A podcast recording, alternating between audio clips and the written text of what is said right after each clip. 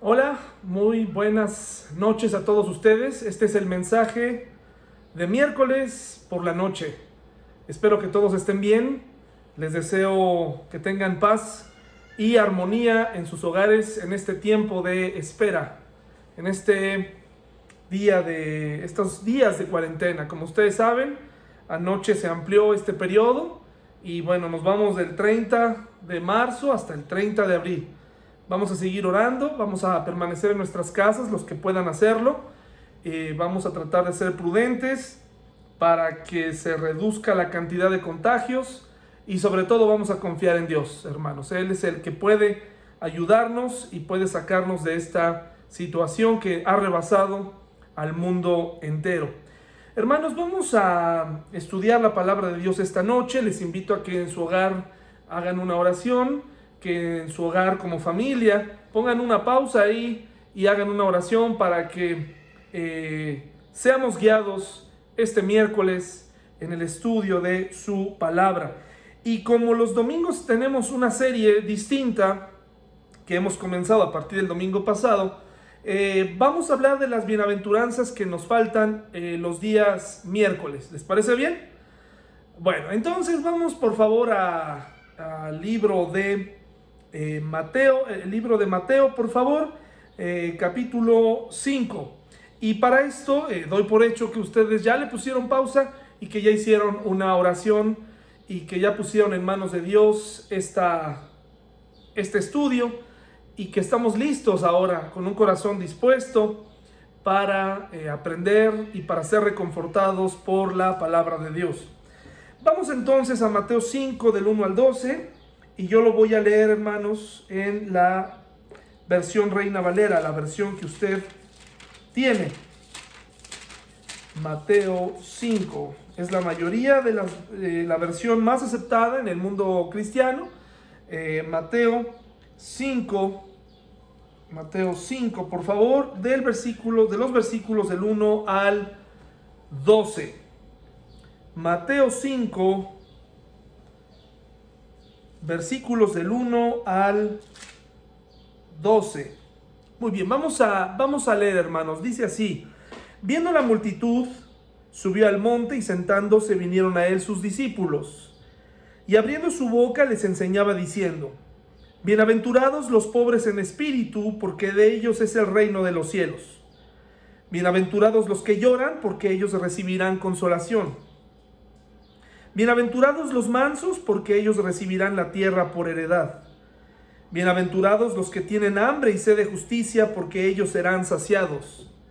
Bienaventurados los misericordiosos, porque ellos alcanzarán misericordia. Bienaventurados los de limpio corazón, porque ellos verán a Dios. Bienaventurados los pacificadores, porque ellos serán llamados hijos de Dios. Bienaventurados los que padecen persecución por causa de la justicia, porque de ellos es el reino de los cielos. Bienaventurados sois cuando por mi causa os vituperen y os persigan, y digan toda clase de mal contra vosotros, mintiendo. Gozaos y alegraos, porque vuestro galardón es grande en los cielos, porque así persiguieron a los profetas que fueron antes de vosotros. La palabra bienaventurado es mucho más que felices, mucho más que felices. Esta palabra griega que remite o que nos da la idea de una felicidad que solamente los dioses griegos podrían sentir. Eh, por eso es que Pablo utiliza, perdónenme, otra vez estoy usando este, a Pablo otra vez y aquí no tiene nada que ver, pero por eso se está usando esta palabra en esta traducción. Así se escribió en esta, esta traducción, Mateo la está poniendo de esta manera porque nos quiere hacer sentir precisamente lo que es una felicidad superior que en esos tiempos eh, como la que en esos tiempos ellos solamente la atribuían a los dioses griegos. Entonces, vamos a estudiar algo, sabemos que en las bienaventuranzas, si algo hemos aprendido en los meses pasados, es que hay algo mucho más profundo en las palabras de Jesús, hay algo mucho más profundo. Así que vayamos, vayamos viendo, vayamos siguiendo las imágenes de esta presentación. Tengo esta frase de Lloyd Corey, Lloyd Corey, que dice así, la paz es el breve, glorioso momento en la historia cuando todos alrededor están cargando otra vez sus armas. Eso es, según Lloyd Corey, lo que es la paz. Todo el mundo está peleando, todo el mundo está guerreando, pero la paz, dice él, es cuando de alguna manera todos hacen una pausa mientras vuelven a recargar o a cargar sus armas. Nos toca entonces la bienaventuranza que está en el versículo 9, 9 que dice, bienaventurados los pacificadores, porque ellos serán llamados hijos de Dios. Bienaventurados los pacificadores, porque ellos serán llamados hijos de Dios. Y ahí en la imagen estoy mostrando el famoso eh, cementerio de veteranos de guerra, con todas esas cruces perfectamente alineadas. Eh, parece ser que descansan en paz estos soldados que han entregado su vida en diversas guerras de Estados Unidos y ahí están en, Washington, ahí están eh, en uno de los jardines, en uno de los cementerios más emblemáticos del mundo. Y sabemos que toda esa gente estuvo ahí y logró cierta paz en el mundo o en Estados Unidos debido al sacrificio de la guerra. Eh, pero hermanos, pues hoy no vamos a juzgar eh, el papel de Estados Unidos en la guerra o en las guerras en las que ha participado ni tampoco vamos a emitir un veredicto al respecto. Solamente vamos a hablar de lo que significa ser un pacificador. ¿Sí? Un pacificador en nuestra vida diaria. En nuestra siguiente imagen tenemos un grupo de personas que han recibido el Premio Nobel de la Paz. Ustedes saben que este benefactor, este fundador de los premios Nobel, esta fundación entrega premios Nobel no solamente a la física, a la química, etcétera, etcétera, a la literatura, sino está entregando también a personas que según eh, un comité han contribuido a la paz mundial, políticamente hablando. Ahí tenemos a Martin Luther King, tenemos a la Madre Teresa de Calcuta, tenemos a Nelson Mandela, Barack Obama, etcétera, etcétera. Eh, no conozco a todos, pero sin duda estos caballeros en algún momento fueron evaluados como gente que propusieron, que hicieron algo en la historia de la humanidad para poner en paz eh, a las naciones o para contribuir en ciertas regiones. Si no me equivoco, en algún momento también, ah, pues ahí está Rigoberta Menchú, quien también fue galardonada con este Premio Nobel de la Paz. Eh, ahí dice precisamente, es, este premio se entrega a la persona, según el propio testamento de Alfred Nobel, que haya trabajado más o mejor en favor de la fraternidad entre las naciones, la abolición o reducción de los ejércitos alzados y la celebración y promoción de acuerdos de paz. Eh, entonces aquí comenzamos con nuestra aplicación práctica. Si existiera un premio local para la paz, para los pacificadores cristianos, si existiera una un, galardón, un, premio, eh, ¿te lo darían a ti? ¿Estarías nominado siquiera? ¿En tu familia eh, eres un promotor de la paz? ¿O eres un eh, soldado violento, bélico, un rebelde, un sicario de las palabras, un cruel, un burlista, un, eh, ¿qué más podemos decir?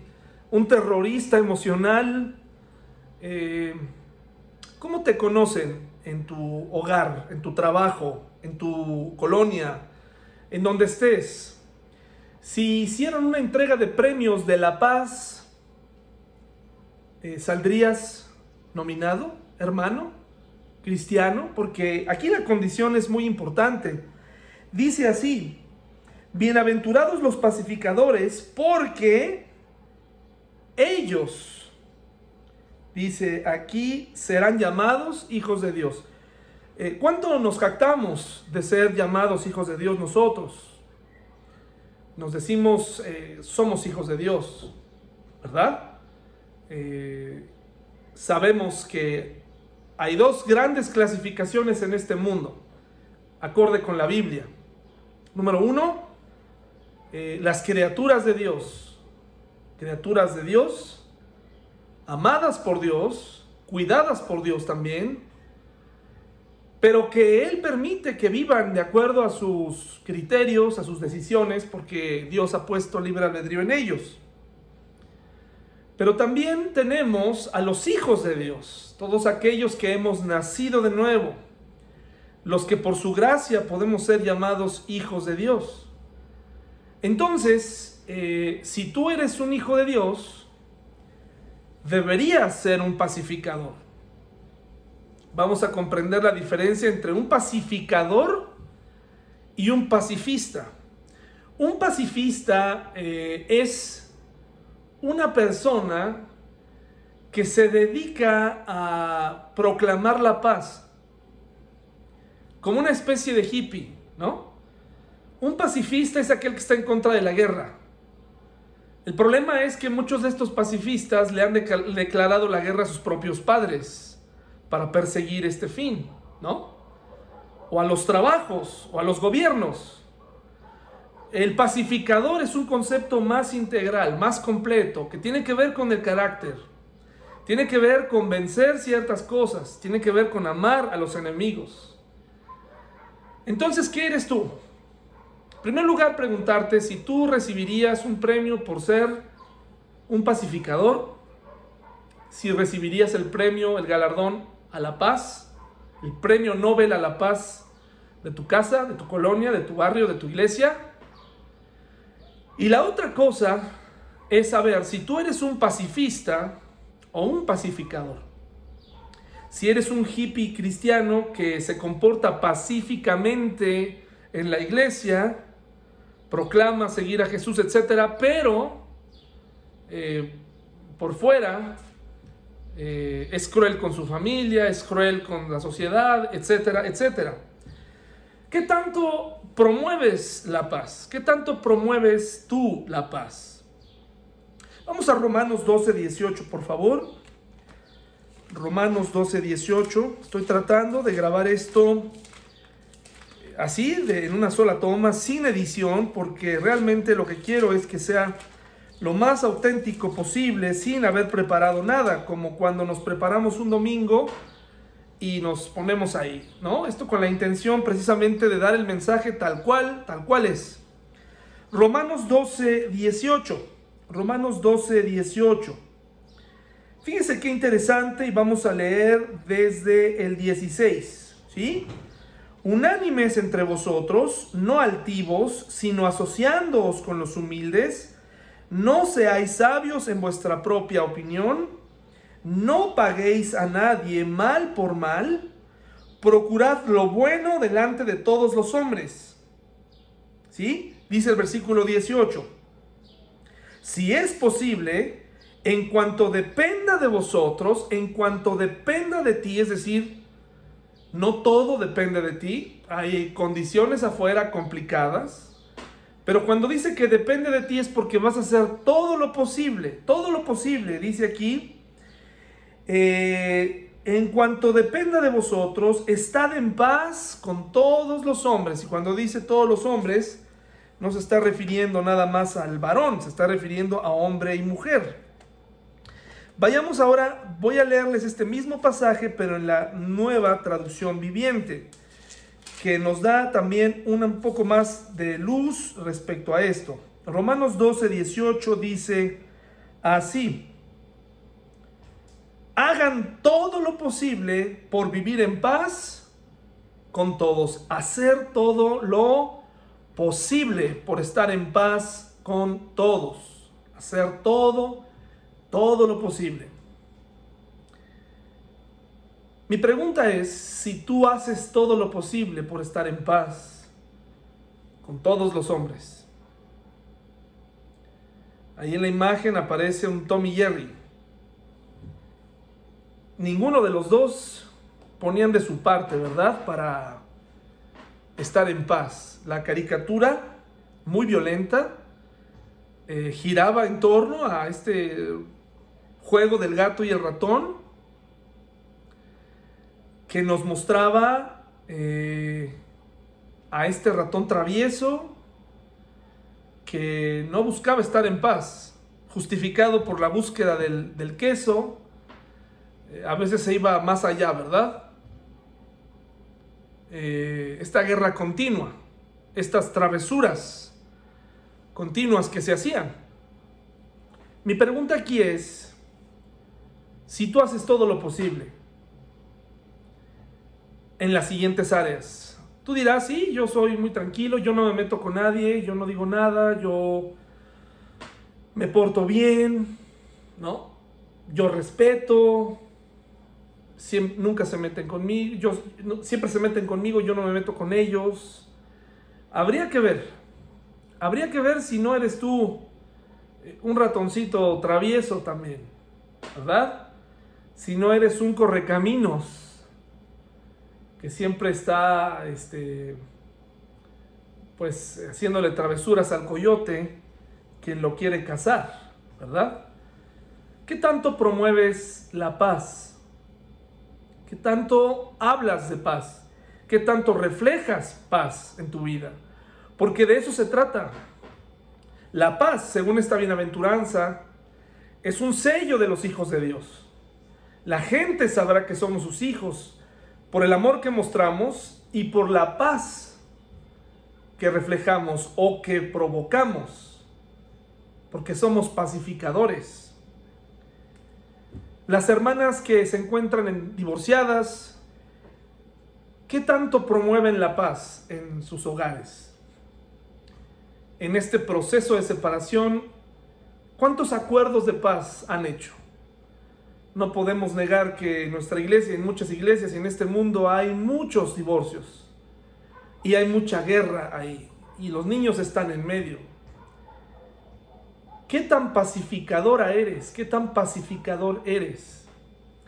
Tomando en cuenta que en, algún, en la mayoría de los casos hubo amor, hubo enamoramiento, hubo atracción, hubo cierto compromiso y quizás eso se falló, pero de ahí en adelante, cuando la pareja decide romper, se convierte esto en una guerra.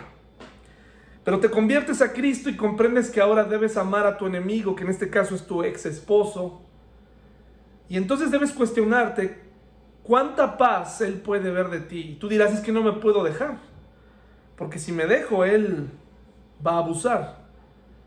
No necesariamente, las cosas no funcionan así.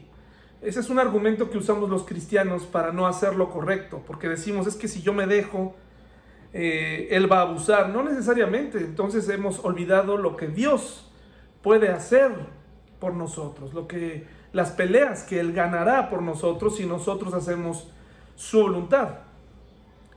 Eh, si hay alguien que está metido en alguna querella, en alguna situación, en algún problema legal, ¿qué tan pacificador eres? Mateo 7:12, por favor, mis hermanos. Mateo 7:12. Mateo 7:12. ¿Qué tan pacificador eres? Mateo 7, 12. Es interesante cómo eh, mucha gente cree que es pacifista, pero en realidad no lo es. Yo creo que después de escuchar este pacificador, quise decir, eh, después de escuchar esto, probablemente tenga un concepto distinto de sí mismo. Y es importante hacer una evaluación.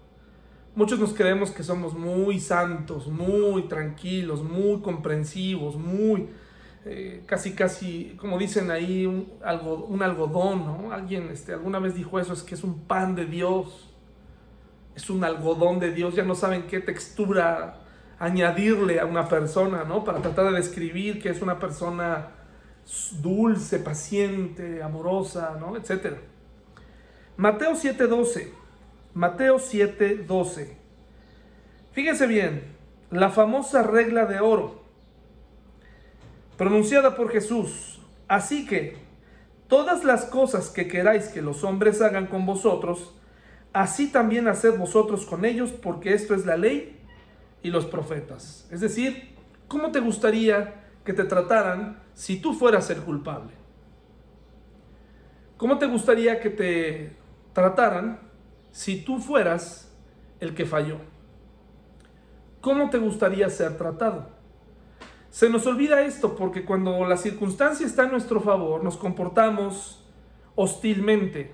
Entonces la primera cosa en donde se debe, el primer punto en donde se debe manifestar eh, nuestra actitud pacificadora es con nuestras acciones, con nuestro lenguaje corporal.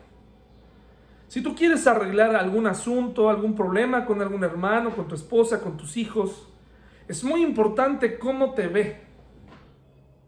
Si tú llegas enojado, si tú llegas con una actitud terrible, si tú eh, llegas haciendo caras, si tú estás con los brazos cruzados, si tú estás eh, chasqueando los dedos, si tú estás eh, haciendo ruidos en, la, en una mesa para esperar respuestas, si estás moviendo un pie, si estás tal vez guardando silencio, también esa es una acción que puede ser hostil, si tienes una sonrisa burlona, etcétera, etcétera, con tus acciones. Eso, eso muchas veces eh, dentro de una discusión, el problema mismo pasa a un segundo plano cuando estás discutiendo y la persona está contestando o está teniendo una postura o se está riendo o está susurrando cosas o está eh, sacando cosas del pasado sin sentido.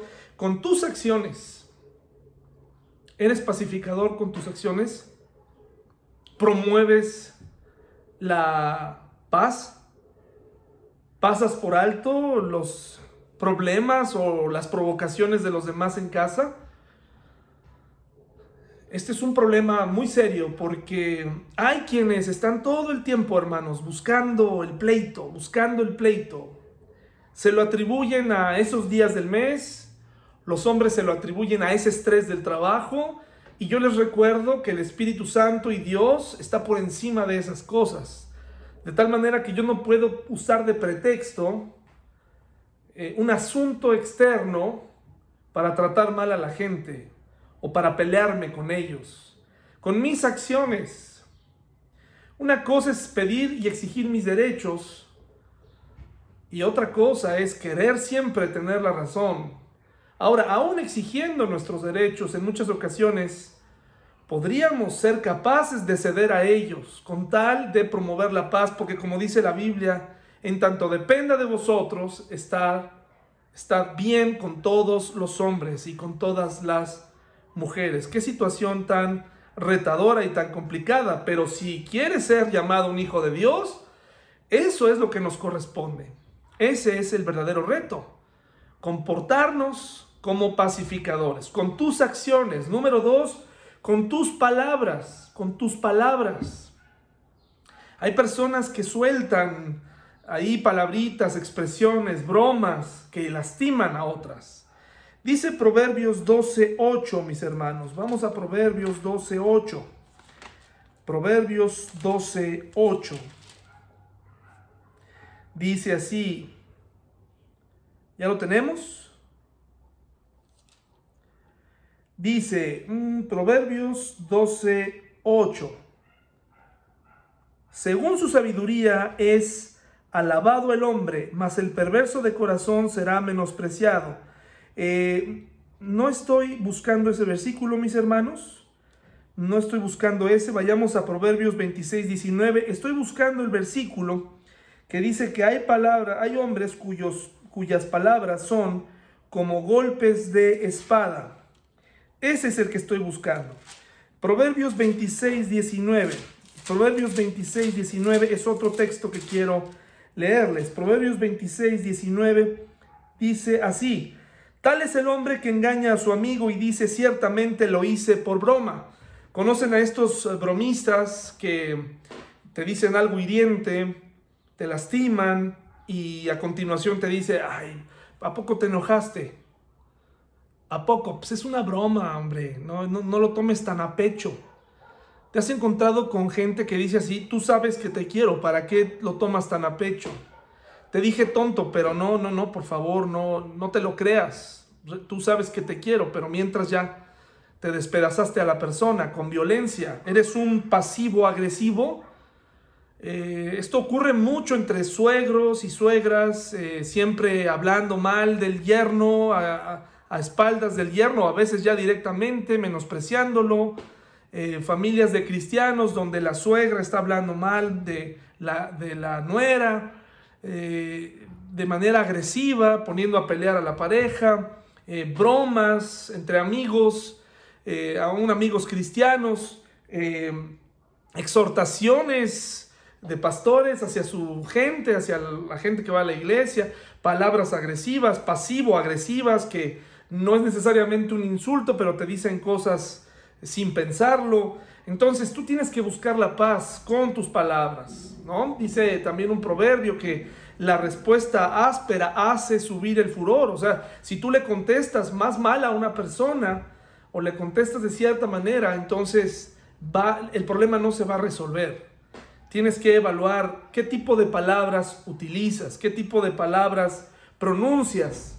Probablemente es necesario ya aprender otro tipo de palabras, eh, pensar lo que decimos antes de hablar, porque verdaderamente nuestras palabras, dice la palabra de Dios, hay hombres cuyas palabras son como golpes de espada y pues un golpe es corta y lastima. Hay papás que están siendo lastimados por sus padres, abusando de su autoridad, abusando de, les dicen cosas, les ponen apodos, son demasiado exigentes, demasiado duros, sin eh, ponerse a pensar que sus palabras pueden eh, hacer una guerra ahí, ¿no? Con tus actitudes, con tus palabras con tus acciones, con lo que decides. Hay quienes están en una familia, la ponen de cabeza totalmente por las decisiones que toman, sin ponerse a pensar en los demás. No son pacificadores. Son reaccionarios, son incendiarios, son violentos, son pasivo-agresivos. Tienes que analizar eso como hijo de Dios, tienes que respetar cómo se sienten los demás no sé si te ha pasado, pero en algunas ocasiones, cuando en algún momento dado en nuestra vida enfrentamos crisis, conflictos entre nosotros, un pacificador no es aquel que le dice a otra persona, ya ve y perdónalo, ve y perdónalo ya y, y ya olvidémoslo. El papel de un papá no es nada más decir, ya perdónalo y ya ven, porque así no te eduqué. No, no es eso. Cuando hay una crisis, cuando hay un lamento, cuando hay una pérdida, tenemos un pacificador, comprende la situación y tal vez comprende y, e intercede y, sirve como mediador entre las partes para que, para que cualquiera de las dos pueda tomar el tiempo necesario. No debemos presionar a alguien, no, ya pídele perdón, ya, pídele perdón a tu hermana, ándale, abrázala, ándale, ya perdónala, ándale ya, porque la familia no se pelea. No es verdad, un pacificador no hace eso. Tenemos que dejar que nuestras heridas vayan sanando y promover el amor y promover el perdón y promover la paz. Pero también tenemos que entender que las personas reaccionan diferente ante las crisis. Y tenemos que promover la paz. ¿Verdad? Eh, tenemos que analizar eh, en, el, en el liderazgo, en el liderazgo del hogar, entre los padres, tenemos que ponernos a pensar, si tú tienes hijos casados, ¿qué papel estás jugando en la vida de sus matrimonios? Nadie te está diciendo que no digas nada. Pero si tú visitas la casa de tu, de tu, de tu hijo y, su, y su esposa, y llegas a la casa y haces un análisis de la limpieza del hogar, y, y, de pronto tú eres la persona más calificada para saber eh, cómo se limpia, cómo se cocina, cómo se lava, estás siendo agresivo. Estás poniendo a pelear a una pareja. Si estás decidiendo, estás inmiscuyéndote. Un pacificador es el que eh, analiza la situación y trata de hablar correctamente según la circunstancia. Comprende. No echa a pelear a los demás miembros de la familia. No está buscando aliados dentro de la familia misma es aquel que analiza que sus palabras pueden tener repercusiones graves, que sus acciones, sus palabras pueden herir de manera profunda y separar a la familia por siempre. Así que, ¿eres pasivo-agresivo? ¿Qué tal las miradas? Primero de Samuel 16:7. Esas miradas que reflejan lo que hay en nuestro corazón, esas miraditas. Un pacificador no es el que se queda callado eh, en, la, en la mesa y solamente echa miraditas a sus cómplices, ¿no? Y se les queda viendo como diciendo, uy, pues eso es lo que él cree, ¿no? Hay que tener cuidado porque eso es violencia también. Primero de Samuel 16:7 dice así: Y Jehová respondió a Samuel, no mires a su parecer, ni a lo grande de su estatura, porque yo lo desecho. Porque Jehová no mira lo que mira el hombre, pues el hombre mira lo que está delante de sus ojos, pero Jehová mira el corazón. Mucho menosprecio, hermanos. Esas miradas violentas cuando tu hijo ha hecho ese esfuerzo por comprarte un regalo y lo observas y aunque le dices, ay, qué bonito está, le das una mirada de desprecio. Cuando tu hijo ha logrado algo y tú lo miras con desprecio, porque por dentro estás pensando otra cosa, ¿verdad? Es violento, no promueve la paz, eso es hipocresía. Si no estás de acuerdo con algo, hay momentos para hacerlo. Hay quien confunde la asertividad, la franqueza con ser grosero, ¿no? Con ser hiriente, con ser duro.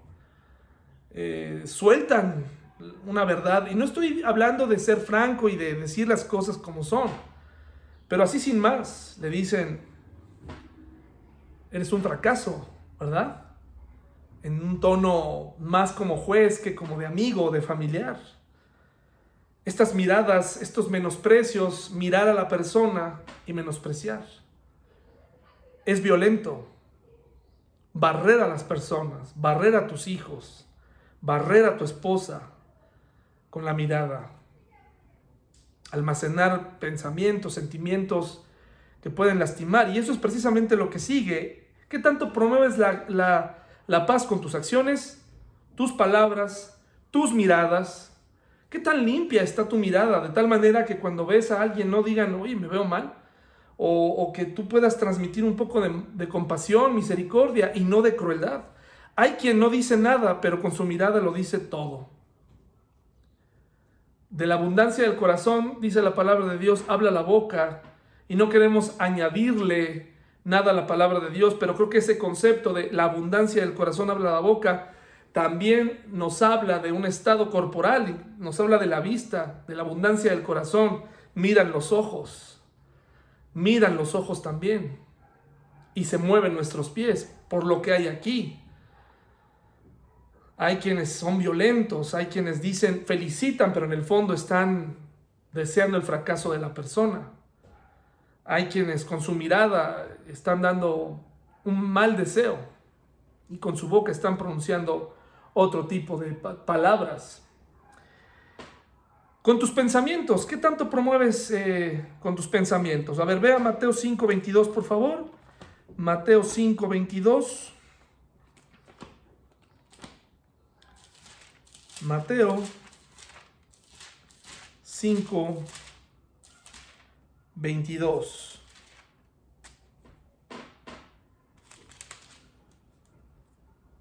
¿Ya lo tenemos? Fíjense qué interesante. Oísteis que fue dicho a los antiguos, no matarás, y a cualquiera que matare será culpable de juicio, y cualquiera que matare será culpable de juicio. Pero yo os digo que cualquiera que se enoje contra su hermano será culpable de juicio y cualquiera que diga necio a su hermano, o sea, tonto, será culpable ante el concilio y cualquiera que le diga fatuo, perdón, fatuo, una cosa es necio y la otra cosa es fatuo, quedará expuesto al infierno de fuego. ¿Por qué? Porque es terrible cuando una persona tiene, tiene pensamientos en contra de otra. Eh, fíjense lo que dice aquí, eh, realmente nos está llamando asesinos cuando estamos llamando a otra persona necia o fatua, así nada más, como para insultarla, como para pasar el rato, como por deporte nacional, ¿verdad?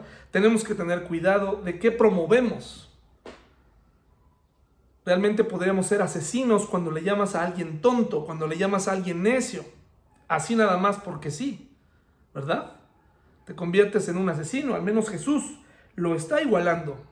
Porque te tienes que, tienes que detener. E, etiquetar personas, eh, tener falsos eh, conceptos del prójimo, nos hace tener reacciones equivocadas para con ellos. Inmediatamente nos defendemos, inmediatamente, inmediatamente los despreciamos, inmediatamente, los lastimamos. Mateo 5, 43 al 48, mis hermanos. Mateo 5, 43 al 48. Dice así, oísteis que fue dicho, amarás a tu prójimo y aborrecerás a tu enemigo, pero yo os digo, amad a vuestros enemigos, bendecid a los que os maldicen. Para que haya una guerra se necesitan dos. En el momento en el que tú perdonas a tu enemigo, se acabó la guerra y se convierte en una necedad y en una causa de la otra persona que ya no tiene que ver contigo, tiene que ver con él. El día que ese enemigo se rinde, el día que tú cedes, el día que tú promueves la paz, entonces ese día has ganado, sin necesidad de declararle una guerra. Amar a nuestros enemigos o a los que nos tratan como enemigos. Dice, bendecid a los que os maldicen, haced bien a los que os aborrecen y orad por los que os ultrajan y persiguen, orad por ellos, para que seáis hijos de vuestro Padre que está en los cielos, que hace salir su sol sobre malos y buenos, y que hace llover sobre justos e injustos. Porque si amáis a los que os aman, ¿qué recompensa tendréis? ¿No hacen también lo mismo los publicanos? Y si saludáis a vuestros hermanos solamente, ¿qué hacéis de más? ¿No hacen también así los gentiles? Sed pues vosotros perfectos, como vuestro Padre que está en los cielos es perfecto. La mejor arma que puedes tener cada mañana en contra de una persona que te ha hecho daño es no saludarla. Esa es la mejor arma que creemos tener para hacerle saber nuestro descontento, retirarle el habla. Pero no es una buena estrategia, no es una estrategia bíblica. Aquí el secreto es amarla, saludarla, decirle buenos días, ¿cómo estás? ¿En qué te puedo ayudar? Ese es un paso más adelante. Esta es una de las cosas que el cristiano tenemos que aprender a vivir y hacer. ¿Qué trabajo nos cuesta pedirle disculpas a alguien por un error? ¿Qué eh, ceder en la guerra? Hemos tomado tan en serio nuestro papel que decimos, no, yo tengo que eh, declararle la guerra a este enemigo, no me voy a dejar de él. Pero aquí nos está diciendo claramente que si queremos ser llamados hijos de Dios, necesitamos promover la paz entre todos los grupos, incluyendo los que nos lastiman. Jesús, mis hermanos, es el claro ejemplo de esto que estoy explicando. Jesucristo, 100% Dios, 100% hombre, este es el carácter hipostático de Dios, 100% Dios, pero a la vez 100% hombre, experimentó esto y es el mejor ejemplo, es decir, Él no vino a hacer algo, Él no vino a decirnos algo que Él mismo no vivió. Si alguien pudo quedarse callado, amar, orar por sus enemigos, perdonarlos en la cruz, fue Él. Si alguien nos enseñó de lo que se trata y cómo tratar al enemigo, es Él. Hubo momentos de firmeza, hubo momentos de ira con ellos, sí, por supuesto que sí, porque por encima de todo estaba Dios, Él lo sabía. Sin embargo, Él, él manifestó este amor por ellos, entendiendo su estado de pecado, teniendo compasión por ellos se atrevió a pronunciar estas palabras increíbles. Isaías 53.5, por favor, mis hermanos. Isaías 53, y si usted puede leer Isaías 53 más tarde en su casa, se lo dejo de tarea, para que usted vea lo maravilloso de este pasaje que nos habla del carácter y de lo que hizo el Señor Jesucristo por nosotros. Una de las cosas, mis hermanos, que se nos olvida es que en realidad eh, había un descontento entre Dios y la humanidad desde el inicio, debido al pecado. Pero este descontento que traía una guerra o que traía un conflicto entre nosotros, y, por lo tanto era una guerra perdida para nosotros porque no podíamos hacer nada, fue resuelta por Jesús. Fíjense lo que dice el versículo 5 de Isaías 53. Fue despreciado y rechazado, hombre de dolores, conocedor del dolor más profundo, nosotros le dimos la espalda y desviamos la mirada, fue despreciado y no nos importó. Sin embargo, fueron nuestras debilidades las que él cargó, fueron nuestros dolores los que lo agobiaron y pensamos que sus dificultades eran un castigo de Dios, un castigo por sus propios pecados. Pero él fue traspasado por nuestras rebeliones y aplastado por nuestros pecados, fue golpeado para que nosotros estuviéramos en paz. ¿Con quién? ¿Con nosotros mismos? ¿En paz con los hombres? No en paz con Dios. Jesús vino a arreglar la cuenta que teníamos. El principal problema de, nuestro, de nosotros era el pecado. Un, un conflicto permanente. Pero Jesús pagó en la cruz para darnos paz. Una vez que comprendes y estás en paz con Dios, puedes estar en paz con los hombres. Puedes aprender a amar a tu enemigo. Puedes empezar a tratar a la gente con paz, sentirte en paz. Se acabaron los conflictos. Familias cristianas conflictivas se tienen que acabar. Eh, eh, padres manipuladores para tener un poco de paz se debe acabar. Debe haber una paz sincera. Jesucristo pagó por nosotros el precio más alto, su vida misma, su sangre misma, para que nuestro principal problema fuera resuelto. Se acabó la guerra. Hubo reconciliación entre Dios y los hombres gracias a Jesucristo.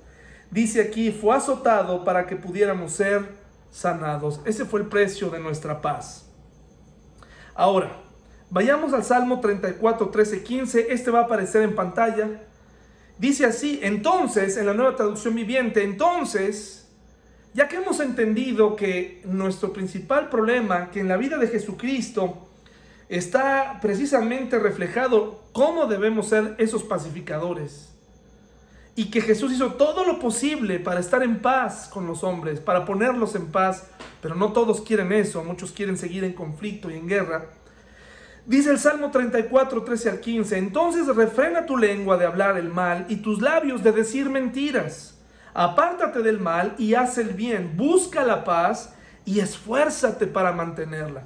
Esforzarla no significa guardar silencio, significa pensar cuál es la mejor manera para estar en paz con todos los hombres, cuál es la mejor manera para estar en paz con mi esposa, cuál es la mejor manera, tal vez la mejor manera es comprendiéndola, conociéndola, ¿verdad? Cediendo a esas peticiones que te ha hecho. Eh, un hogar en orden, un hogar en liderazgo, no puede tener una falsa calma, una falsa paz. Hay hogares cristianos que, tienen una paz que, que se va a romper en la próxima crisis. Tienes que ser un pacificador. Tu presencia tiene que promover la paz, no el conflicto. En los lugares de trabajo tenemos jefes que cuando los ves, eh, inmediatamente sabes que va a haber conflicto. Hay padres de familia que sus hijos dicen, ay, va a haber conflicto.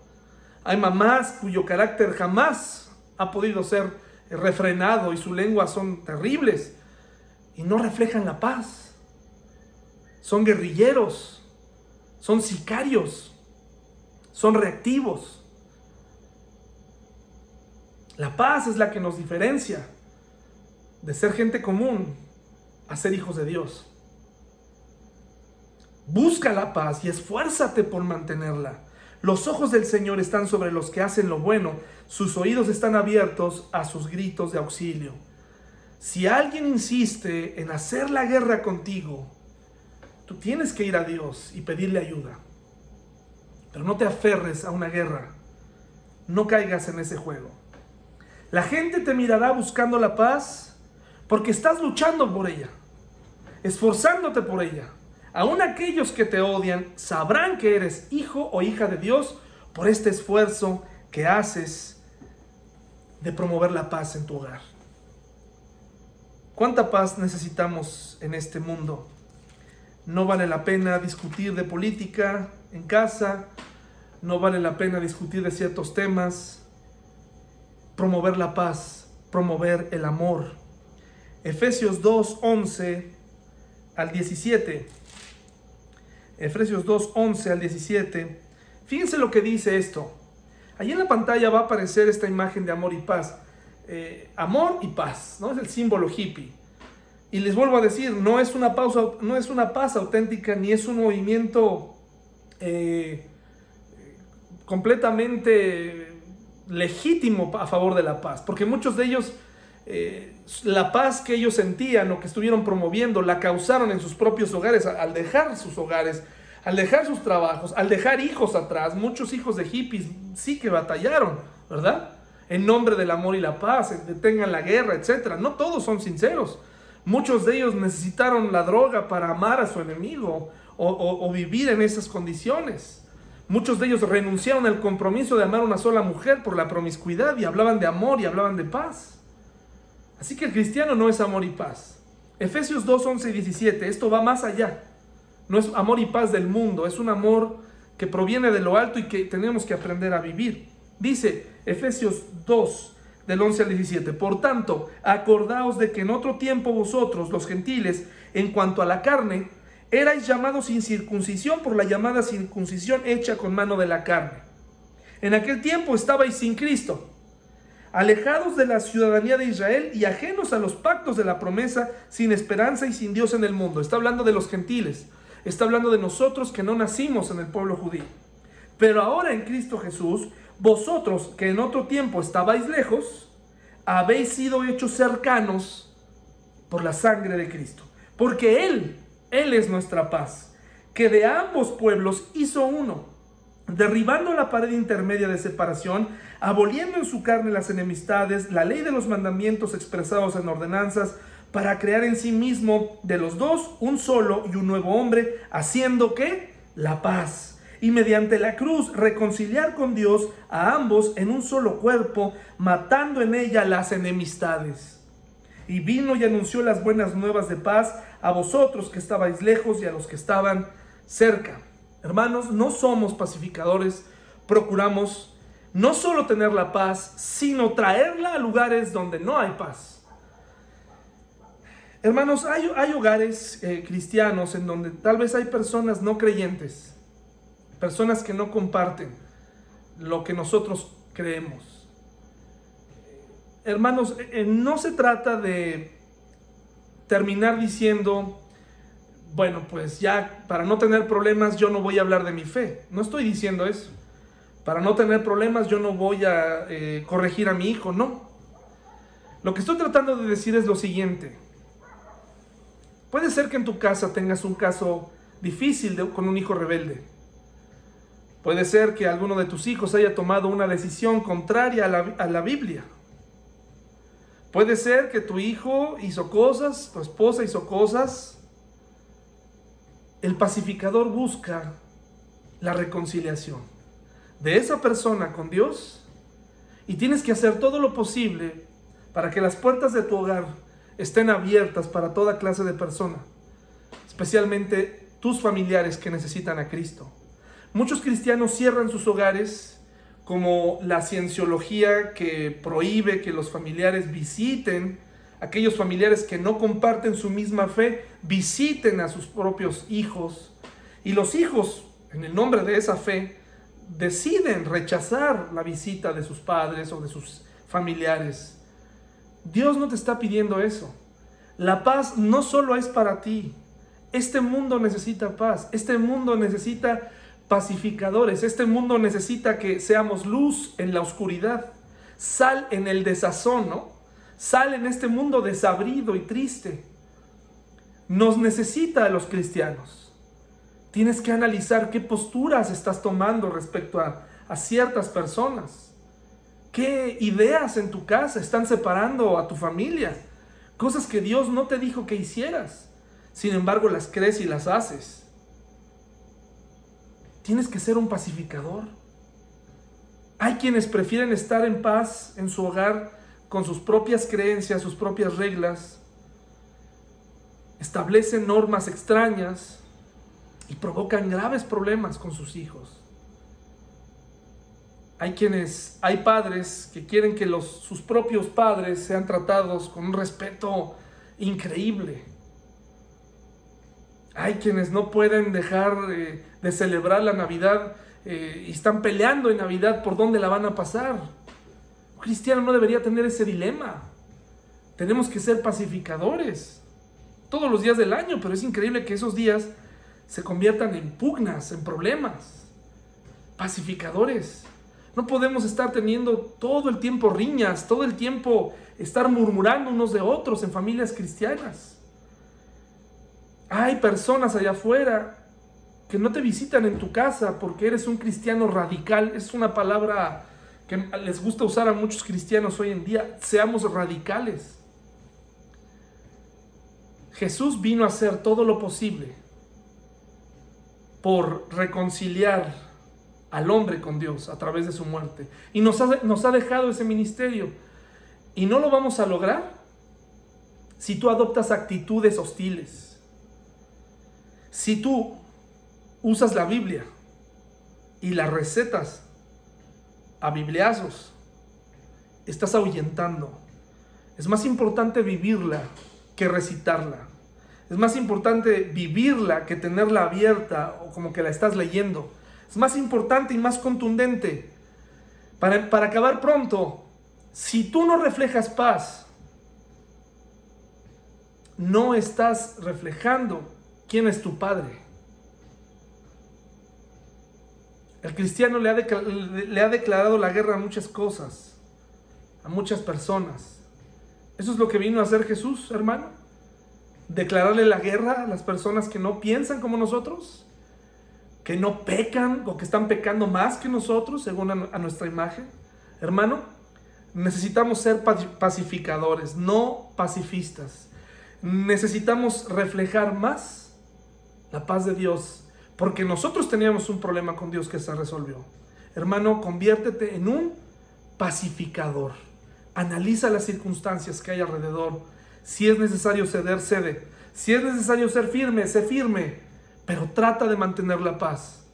En cuanto dependa de ti, buscar la paz, ceder, amar, vivir la vida cristiana para otros, ser contundente con tus actos, ser congruente, ser perdonador. Hermano, que tengas buena semana y nos vemos el domingo.